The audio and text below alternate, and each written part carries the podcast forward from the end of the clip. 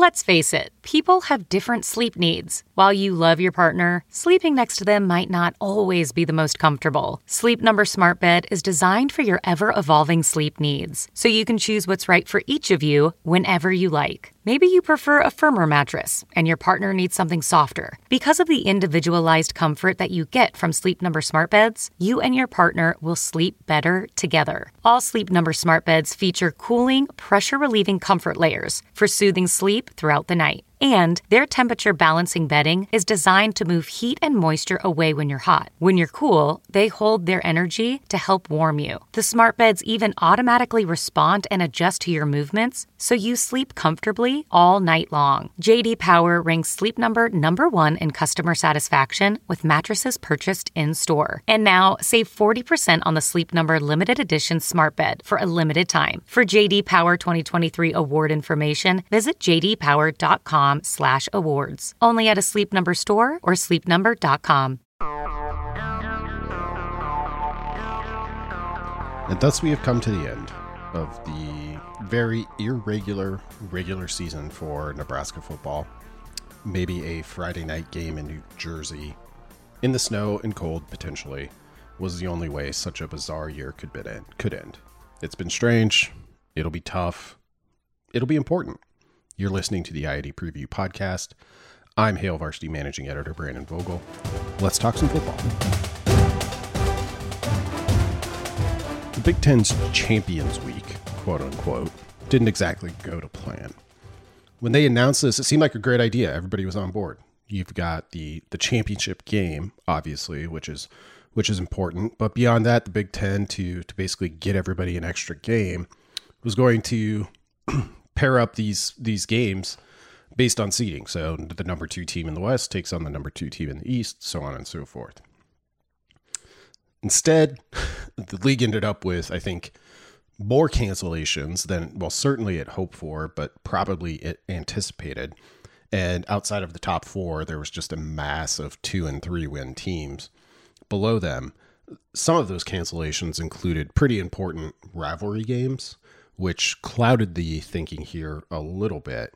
Um, and, and, and those games are worth protecting. Paul Bunyan's axe is worth protecting. So instead of Wisconsin playing Maryland or, or Michigan State, which is what maybe the standings would have said, um, because the Wisconsin Minnesota game got canceled and that game's been played for over a century straight the Big Ten, I think, made the right decision in deciding to make that one of these these flex week games, for lack of a better term.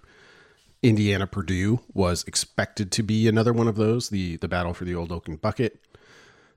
That game unfortunately got canceled, um, which in some ways I don't know if this was good or bad for Nebraska. It just was. Uh, when, when Nebraska got its draw for for this week. It it got a trip to Rutgers for a game that was originally scheduled to be played uh, Friday afternoon, uh, which was going to be bizarre. It's getting dark in New Jersey by the time this game was slated to kick off. People are at work. Like it's it's not an ideal spot for for a football game by any means.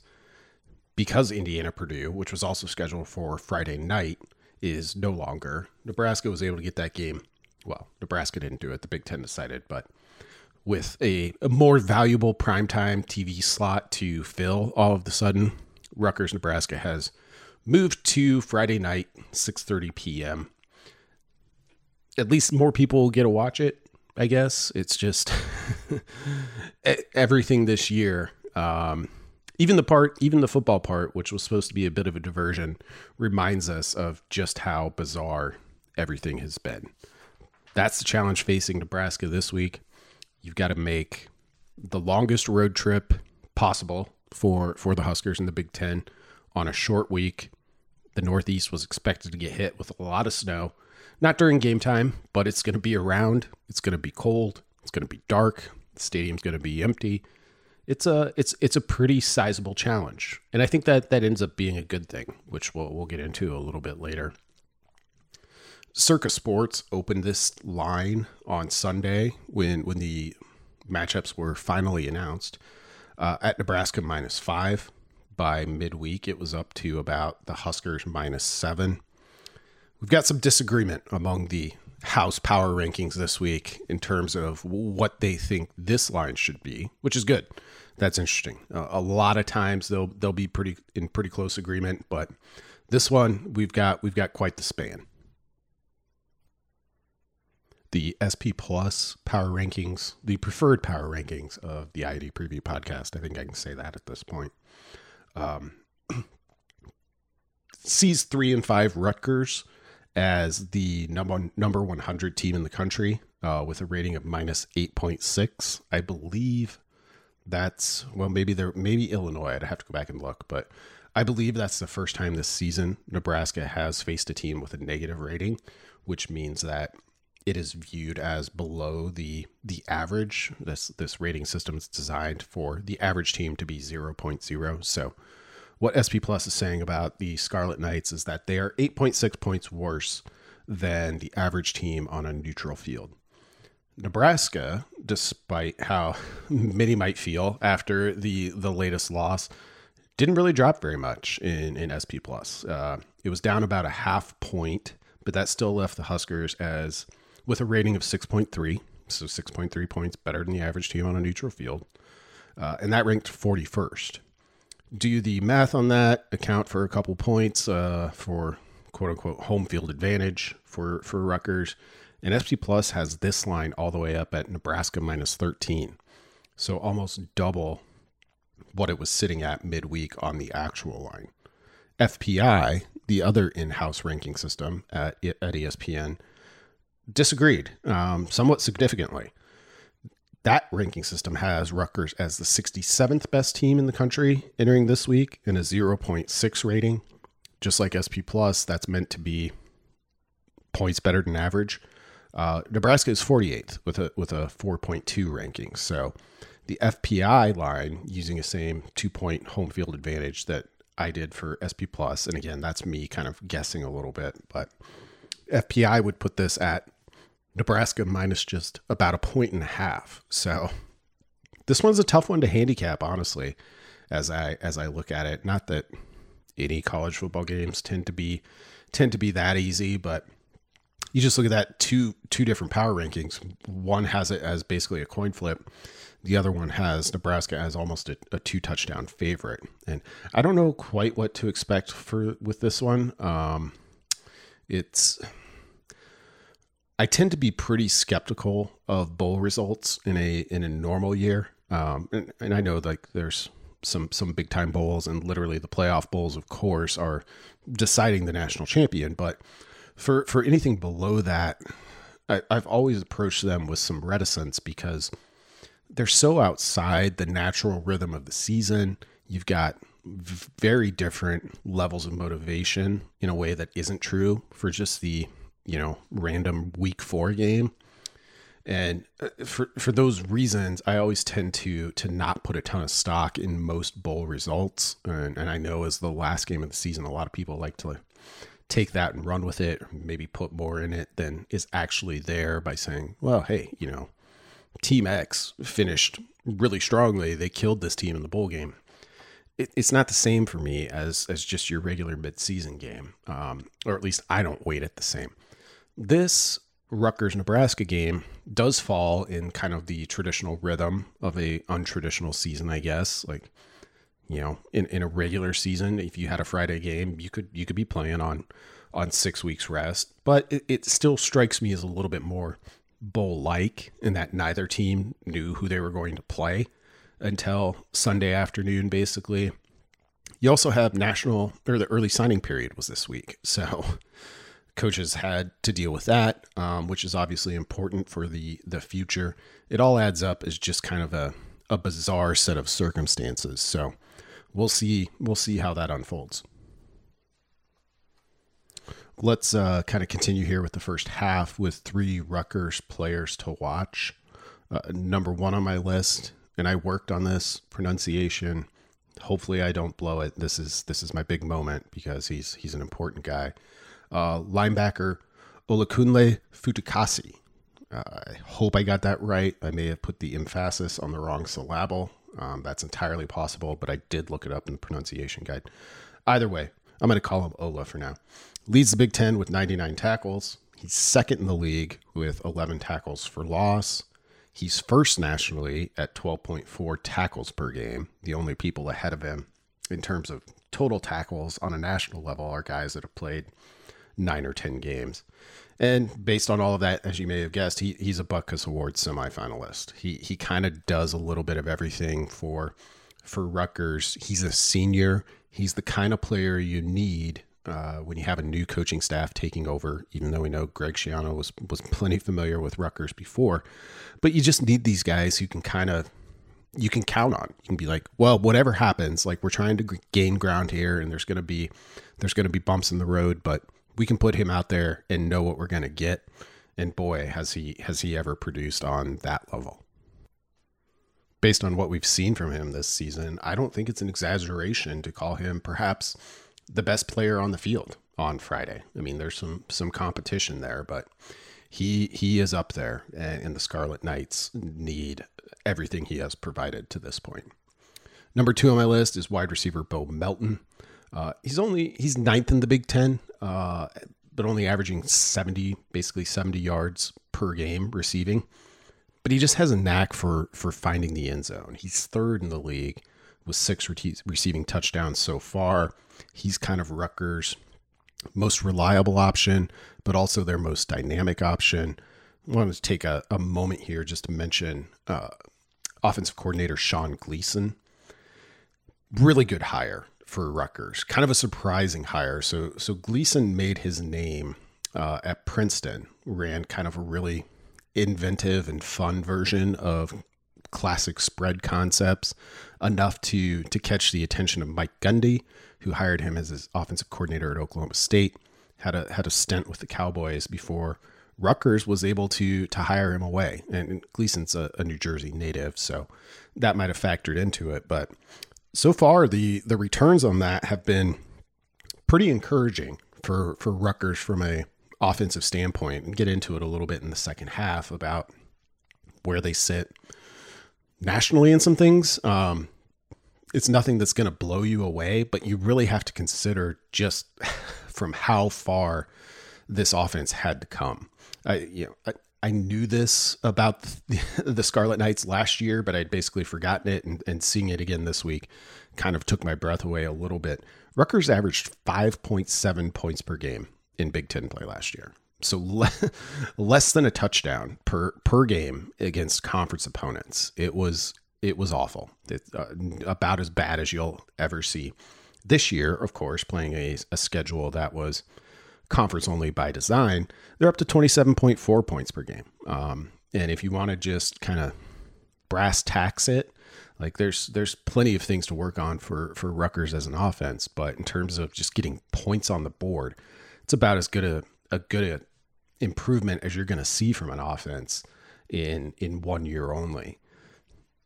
Quarterback has been part of that. Um, one of the well, probably the predominant storyline here uh, for a Nebraska Rutgers game is the fact that Noah Vedral won that starting job after after transferring from Nebraska.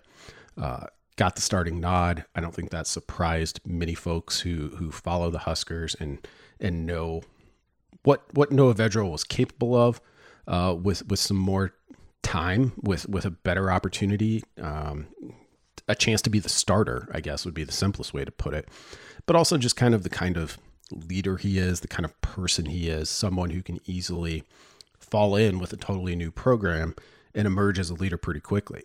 He got injured last week. His status at, at the time of recording was officially up in the air.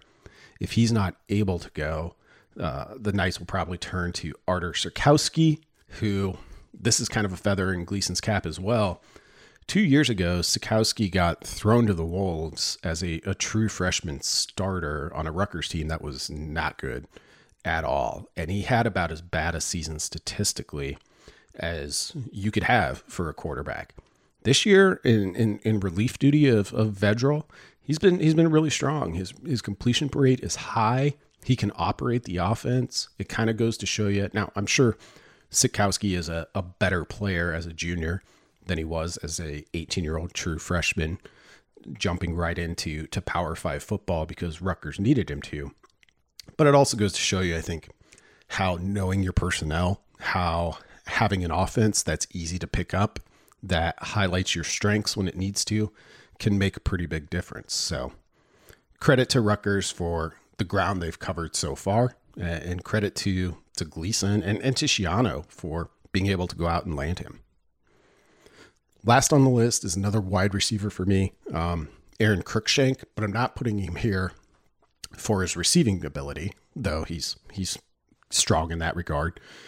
Ranks in the top three for for Rutgers in most of their receiving categories. But the big thing is, is uh, he's a really dangerous kickoff return man. And if you're thinking that name rings a bell a bit, uh, you've already he's, he's got three career kickoff return touchdowns. You probably saw one of them. Uh, Cruikshank transferred from Wisconsin. He was the guy who had that really key kickoff return against the Huskers last year in Lincoln just as Nebraska was starting to build some momentum, it looked like against Wisconsin, you give up a special teams touchdown, and, and the Badgers basically wiped off a really strong touch touchdown drive from from the Huskers and kind of kept them at arm's length. So keep an eye on him. Nebraska's been really schemy for for lack of a better term. Um, with its with its kickoff returns, you know, you recall the Iowa game, they they wanted no part of Smith Marsette and, and kicked short and, and asked the Hawkeyes to fair catch a whole bunch. We'll see how they handle this one. Let's move to three players to watch for the Huskers. In this one, number one is true freshman offensive tackle Turner Corcoran. Um, left tackle Brendan Jaimes after starting 40 straight games at, at Nebraska, which remains, you know, I've, I've covered college football professionally full time for about a decade now. Um, those players that can do that, that can just be fixtures in the starting lineup, guys that you know it takes a little bit of luck with with injury um, and, and those sorts of things, but are just there week in and week out. Tend to be the guys that I remember most fondly, the guys that I appreciate the most because I feel like that's really really hard to do. Um, Jaimes did that. He's probably Nebraska's best draft prospect. Um, entering this this off season and opted not to play in this game to to focus on his preparations for the NFL draft. So certainly wish him well in in that pursuit. And it it sets up a pretty interesting spot for Corcoran, who kind of surprised us, I think, back in fall camp, learning that yes, eligibility was kind of eligibility concerns were, were off the table for everyone. So maybe he had a little bit more incentive, but Corcoran was a really high profile recruit, a big get for Nebraska, and basically started out second string as a true freshman behind Jaimes at left tackle. He's he's played some this season. This will be our first kind of extended look at him, and it, it adds some intrigue to this one. It'll be it'll be fun to see him take that on. It's going to be a challenge, um, but let's let's see what he can do. The coaches are super high on Corcoran, super high on his potential and his future. Now you get thrown into it, and we'll see what happens. Number two on my list is tight end Travis Vokolek. While we don't know yet if Noah Vedral will get to face his former team, Vokolek probably will. The the Rutgers transfer has been he's been really strong for Nebraska. He's just kind of a fixture.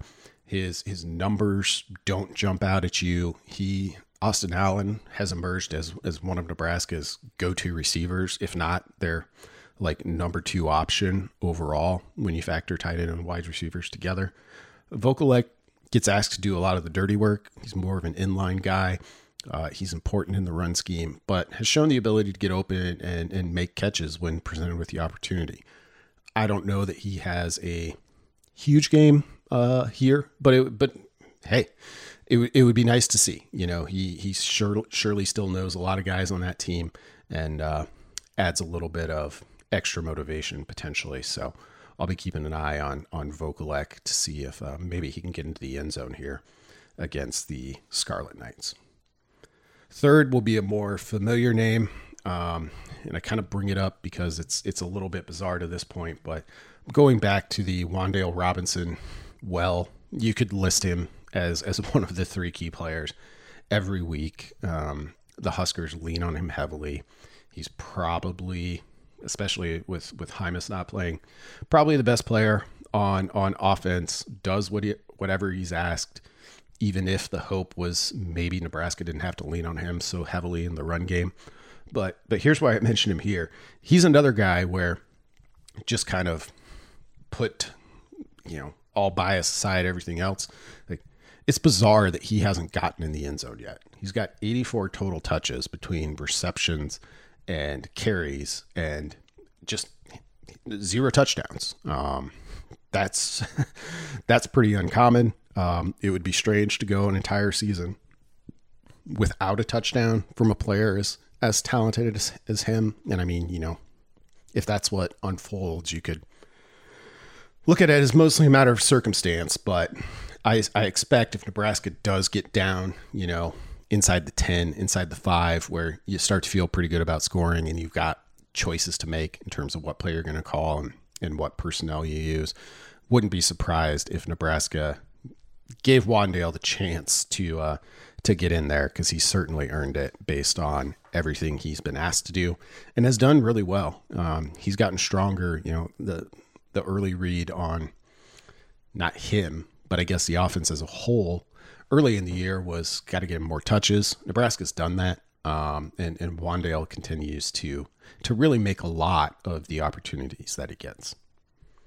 That'll take us to halftime. Um, here's meteorologist Rusty Dawkins with the forecast for Friday. Be a pretty interesting one, given uh, what was expected and what what could could be there for for this Rutgers game on Friday. You can follow Rusty on Twitter at Husker Weather. Hi there, everyone. This is meteorologist Rusty Dawkins with Hail Varsity for the I 80 preview podcast. And uh, we're headed to New Jersey this time, and nothing like December in New Jersey, and right after a nor'easter blows through. What's a nor'easter? Well, it's a very, very large and strong low pressure system that kind of moves up the coast and drops a ton of snow. Uh, some spots may see anywhere from three to 30 inches of snow. So we'll see what New Jersey has uh, after this nor'easter blows through. Now, there is going to be a fresh pile of snow on the ground just about everywhere on the East Coast from this nor'easter. So temperatures are going to struggle to warm up for the Husker game in New Jersey on Friday. Now, the game itself, which has a kickoff at 6:30, finally a night game, uh, it's going to be quiet, but it is going to be cold. Now, the calm after the storm means we're going to see mostly clear to partly cloudy skies due to a high pressure system that's going to settle in right behind that nor'easter. And we should see just a light north to northwest breeze, maybe 5 to 15 miles per hour. Now, with that high pressure, that means it's going to get cold and temperatures are going to uh, start in the middle 20s and drop into the lower 20s by the end of the game, maybe even some teens. Uh, if the game goes long enough. Now, here's your hour by hour forecast. Mostly clear skies, temperatures in the middle 20s at kickoff with that northwest wind at 5 to 15 miles per hour. Wouldn't surprise me to see a wind chill in the teens. Now, by halftime, mostly clear to partly cloudy skies, temperatures in the lower 20s, and that northwest wind still out there at 5 to 15 miles per hour. And by the end of the game, partly cloudy, upper teens and lower 20s for temperatures. That northwest wind at 5 to 15 miles per hour, which means the wind chill will likely be in the teens, might even be seeing some single digits at times. So, definitely a cold game. Now, we are going to have updates uh, with the forecast on hailvarsity.com. You can always check my Twitter accounts too. That's RustyWX and Husker Weather. Kick off the second half here by jumping right into, I think, the the three keys for for Nebraska to win this game. We'll start simple um, with a direction I, I try not to go if at all possible, but it just kind of jumps out when you compare these two teams. Uh, forcing a turnover or two would be nice for Nebraska's defense. In two of Rutgers' three wins this season, the Scarlet Knights have committed zero turnovers. They committed three against Michigan State, but the Spartans committed seven, if you remember that wacky week one game. Well, week one of the Big Ten season, anyway. So, mention the kind of good parts of, of what Rutgers has done, how far it has already come. From a national perspective, this offense is is still limited in in a lot of ways. It ranks 114th nationally in success rate, and that that pretty much holds you know across all of the various categories, whether it's a running play, a passing play, a standard down, or a passing down.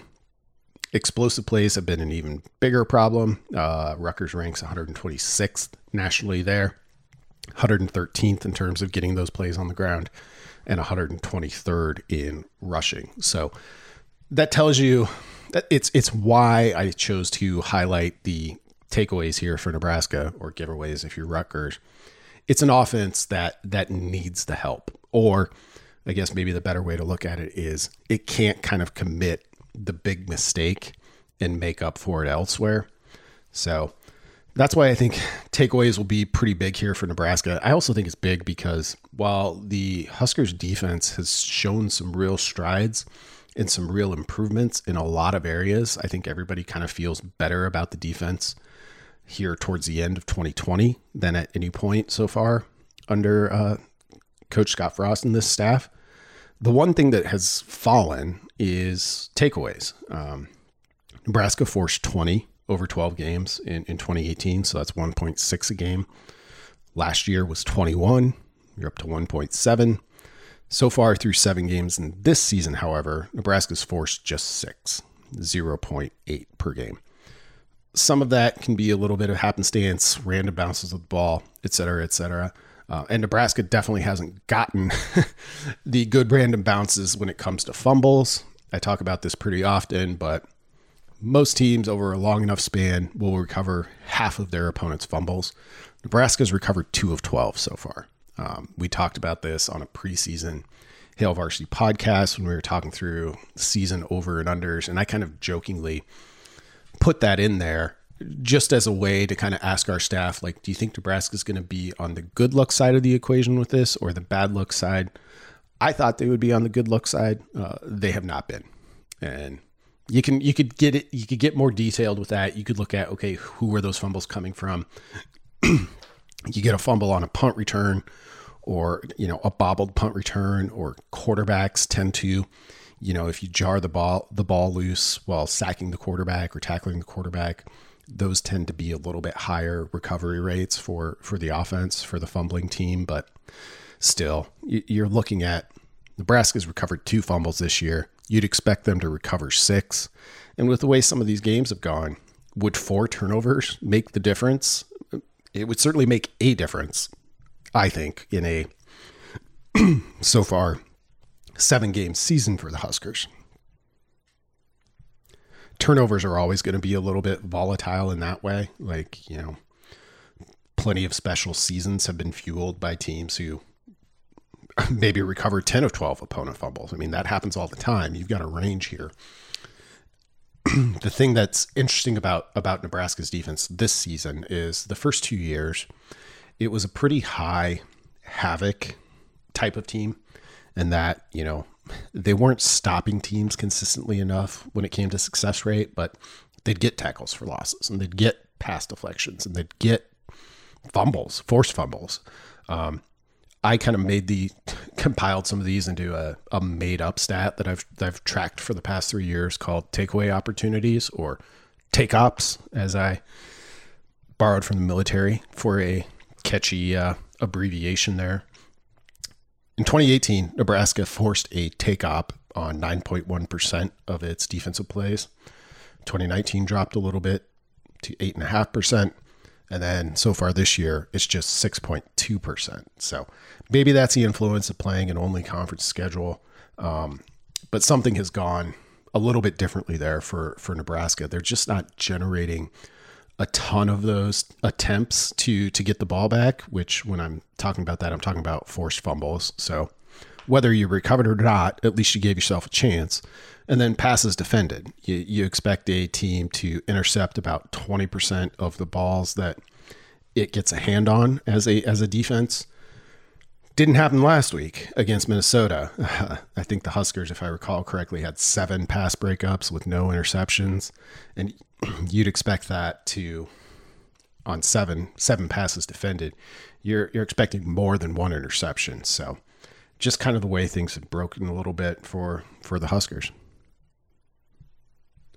Number two on my list of things Nebraska needs to do to to leave Piscataway, New Jersey, with a win.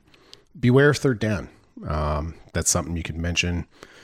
Really, going into any game, uh, I, I hope at this point, if you've you've listened to a couple of these, you know that I try to to avoid those those easy kind of game predictions, uh, keys to the game, if at all possible. So it's it's it's here for a reason.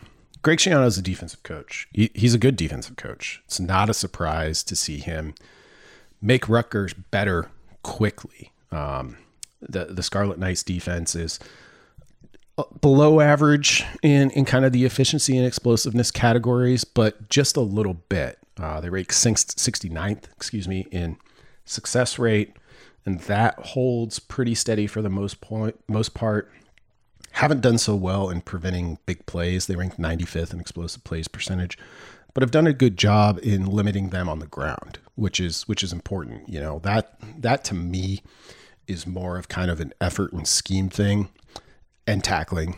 Got to throw that in there as well. Than it is necessarily a talent thing. Explosive passing plays, that one can be a little bit more volatile.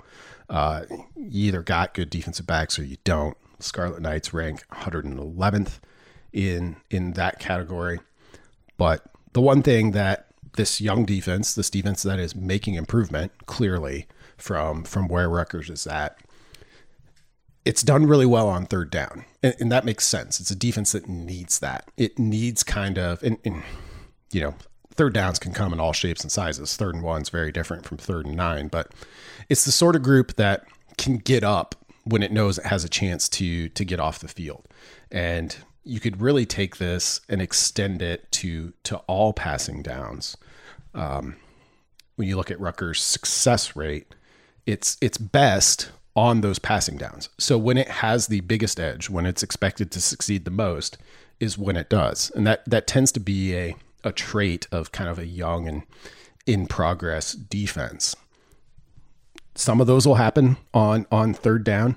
The the Scarlet Knights rank fourth in the Big Ten uh, in third down conversion percentage defensively. They're allowing conversion just 36.5% of the time.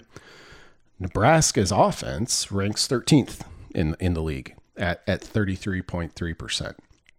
Defensively, Nebraska Nebraska isn't a ton better, um, which, you know, as we get into the offseason and really zoom out and look big picture here, you just look at if you have a bigger edge, well, if you have any edge between offense and defense on third down, things potentially go quite a bit differently. Nebraska hasn't been able to get there.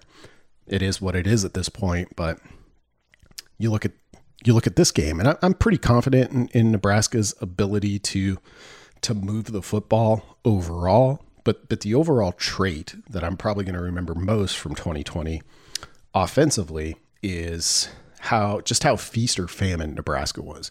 It really needed the edge of being on schedule, being in standard downs to succeed.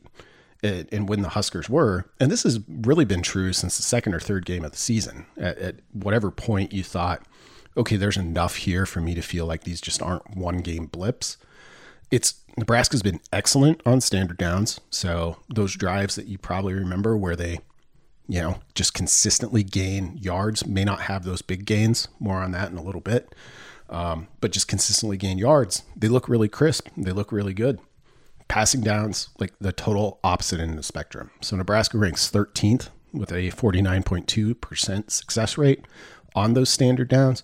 Drop all the way to 120th on on passing downs. So you know, it's it's really changed how I've watched games this season. You think back to the first play against Minnesota, and you never want to put too much on one play, but just having that pass that was ruled lateral, looked lateral to me, doesn't matter. It was ruled that way.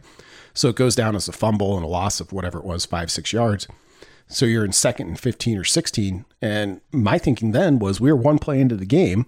Nebraska which always does this. Um, some people questioned it, but it's always been the team like, we're going to take the ball, go down and score, and it provides an edge. And there's really good justification for doing that if you can execute it. But I looked at it and I was like, well, you took the ball for the chance to score first and get up on this Minnesota team that wants to run the ball and control the clock, and the drive's dead after after one play because you didn't you didn't execute it well enough.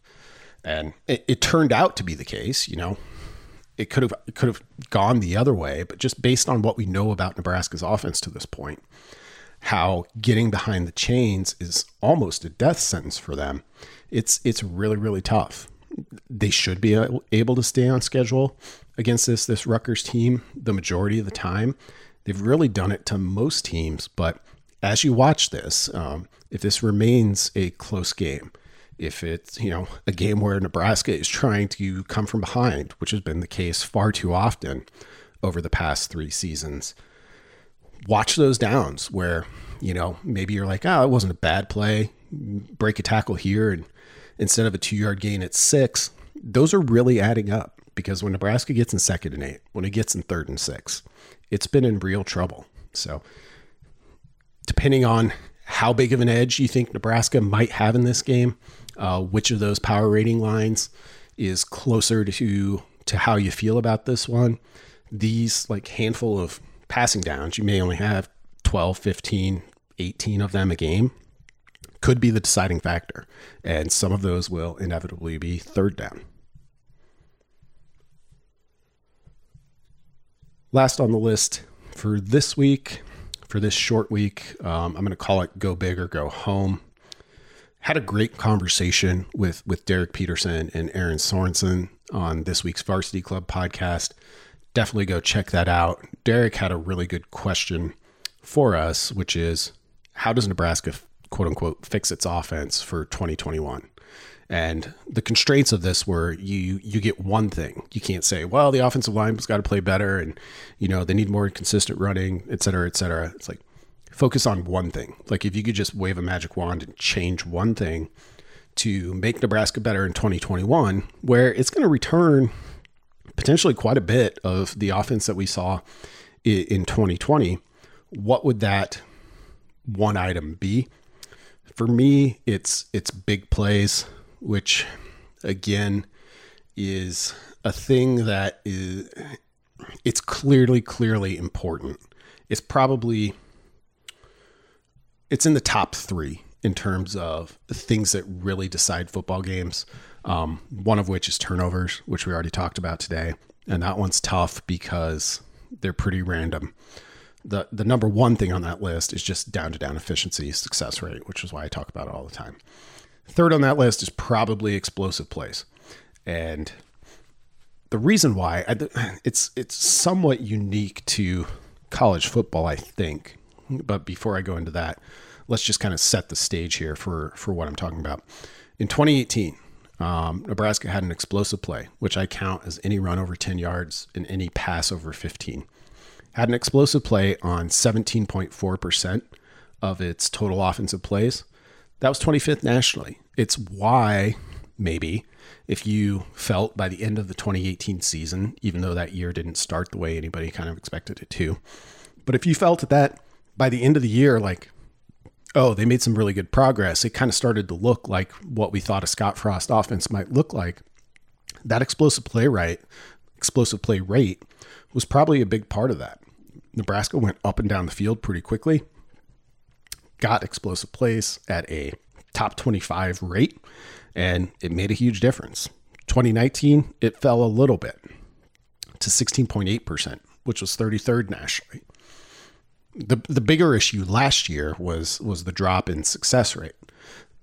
Big plays, they kind of remained. So you, you always want to have a good blend of both. Like being elite is having a good blend of both. Most teams kind of have to lean on one or the other. And the confusing thing with Nebraska has been they've never quite lined up at the same time in the same season. That was 2019. Go to this year, you're only playing conference games, so so that influences this a little bit. But the Huskers are down to a 14.1% explosive play rate, which is below the national average, ranks 88th. They remain efficient. They made some pretty big gains in terms of success rate, you know, and we already talked about kind of exactly what that looks like when you get a little bit more detailed there. It's success rate most of the time, um, and the times when they're not successful tend to be pretty crucial.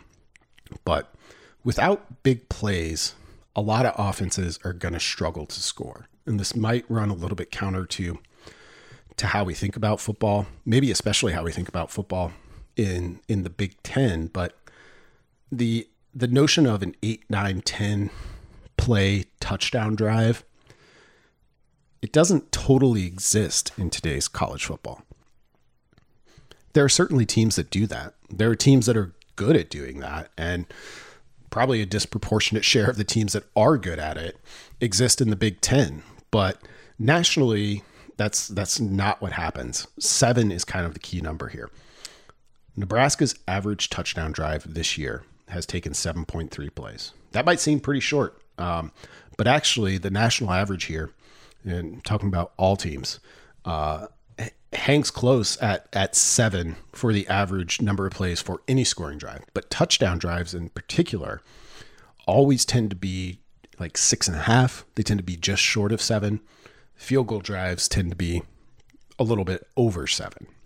So that's how you're reaching that that seven as kind of the average for all scoring drives. And that makes sense. You know, if a team goes 60 yards in five plays, like if they're going to score a touchdown, they're probably going to do it pretty soon for drives that stall out and, and result in a field goal. So, I mean, that that's, you got to factor that in. But I think what this number is telling us, I think it's a pretty powerful number for this reason, is just the impact that these big plays have. Like you get a 20 yard gain or anything more than that, and your odds of scoring on that drive just go way up because you've eaten up a huge chunk of yards, obviously.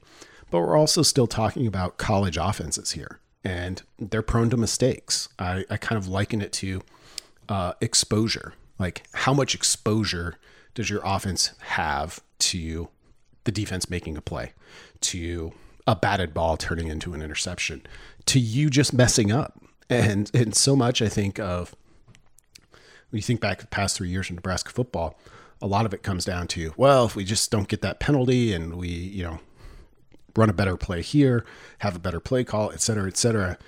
So much of it is focused on on Nebraska's mistakes, which I get. I think it's it's that way for every program in the country. You tend to look at what your team wrong did wrong before you look at what your opponent did well. It's just human nature, um, kind of the way the way the brain works, I guess. But how much of that for Nebraska is because they're missing those big plays, because they are exposed, um, to to use that term again, because there are so many of these t- kind of touch points, like to go 9, 10, 11 plays consistently and, and score a touchdown drive or score a touchdown on a drive requires you to to execute at a higher level obviously than than the four or five play draw. It's not complicated. It's just you've got to kind of dig into the numbers and actually look at what's happening here um, put it this way i don't think it's a coincidence that nebraska's two wins this year included games with touchdown drives of one three and three plays um, now most of those things were not due to to big plays um, they were due to short fields set up by special teams or turnovers. Um, you had one of those against Penn State. You had two of them against Purdue. And of course, those are Nebraska's two wins. So, however that comes, however, doesn't change its importance. And if we talked about takeaways and the importance of takeaways for Nebraska's defense in this game, you'll take those. Um, if you don't get those, you're probably going to need some some long plays from the offense in pretty tough, what should be pretty tough conditions uh, to, to make up for it. And, and Nebraska struggled to do that so far. Speaking of tough conditions, I kind of wanted to wrap up here by just talking about this game in a big picture sense. I mentioned it's a it's a bit of a tough assignment. You know, I don't know what the excitement level is for such a game. You know, I don't, I don't mean this to discredit Rutgers in any way. Like they've probably improved as much as as almost any team in the country just to get what the, where they are. But they've been, you know, they haven't been a factor in the Big Ten at all since since joining the league in 2014, and that reputation carries. And now you've got to go to their place. Um, like I said, longest trip you can make on a short week, cold, empty stadium, et cetera, et cetera this is a really good test of, I think, Nebraska's mental fortitude, of how important it is to close this season potentially with a little bit of momentum to show that something I think the players all believe, the coaching staff all believes. I believe it, but they're the ones who who keep talking about it and have kind of the forum to mention it in a sense of somebody who's actually involved that the record so far through three years doesn't reflect the gains that Nebraska's made. And there's a, a lot of people don't like to hear this or, or don't believe it or just see something differently. And that's, that's totally fine. Um, I see evidence to back that up a little bit, but you start looking at kind of public sentiment, the offseason ahead, like losing to Rutgers in this game significantly changes the tenor of the offseason. You know, one of my kind of pet positions is that no one game should should probably change how we feel about anything, but it's just the way that it works. Um, it's a little bit like those bowl games where the last thing you put on tape is the thing people tend to remember the most. Nebraska's got a challenge ahead. Um, it's a better team than Rutgers. I, I really do think that, but it hasn't been the season they wanted. Um, really, none of the past three seasons have been the season that they wanted. They're the team that has to continually kind of argue for the progress they're making because it's not evident elsewhere, and that that takes a toll. I think it's a tough spot to be in. Can you go out and change it? Can you go out and change it starting this week? That's what Nebraska's got to do. It's not going to be easy, but I'm excited to see them have that opportunity. I'm excited to have at least one more football game here in the 2020 season. It's gone super quickly. It's been strange in ways expected and unexpected. So, thanks everyone for listening to this each week. Um, if you have been, or if you're new, uh, hopefully you'll continue listening as as we go forward. Subscribe to Hail Varsity. Hit the like and subscribe button on this podcast check out all of our other podcasts on, on the Hail Varsity Network. We've got a slew of them. And uh, we'll talk to you after the Rutgers game. A Hurrdat Media Production.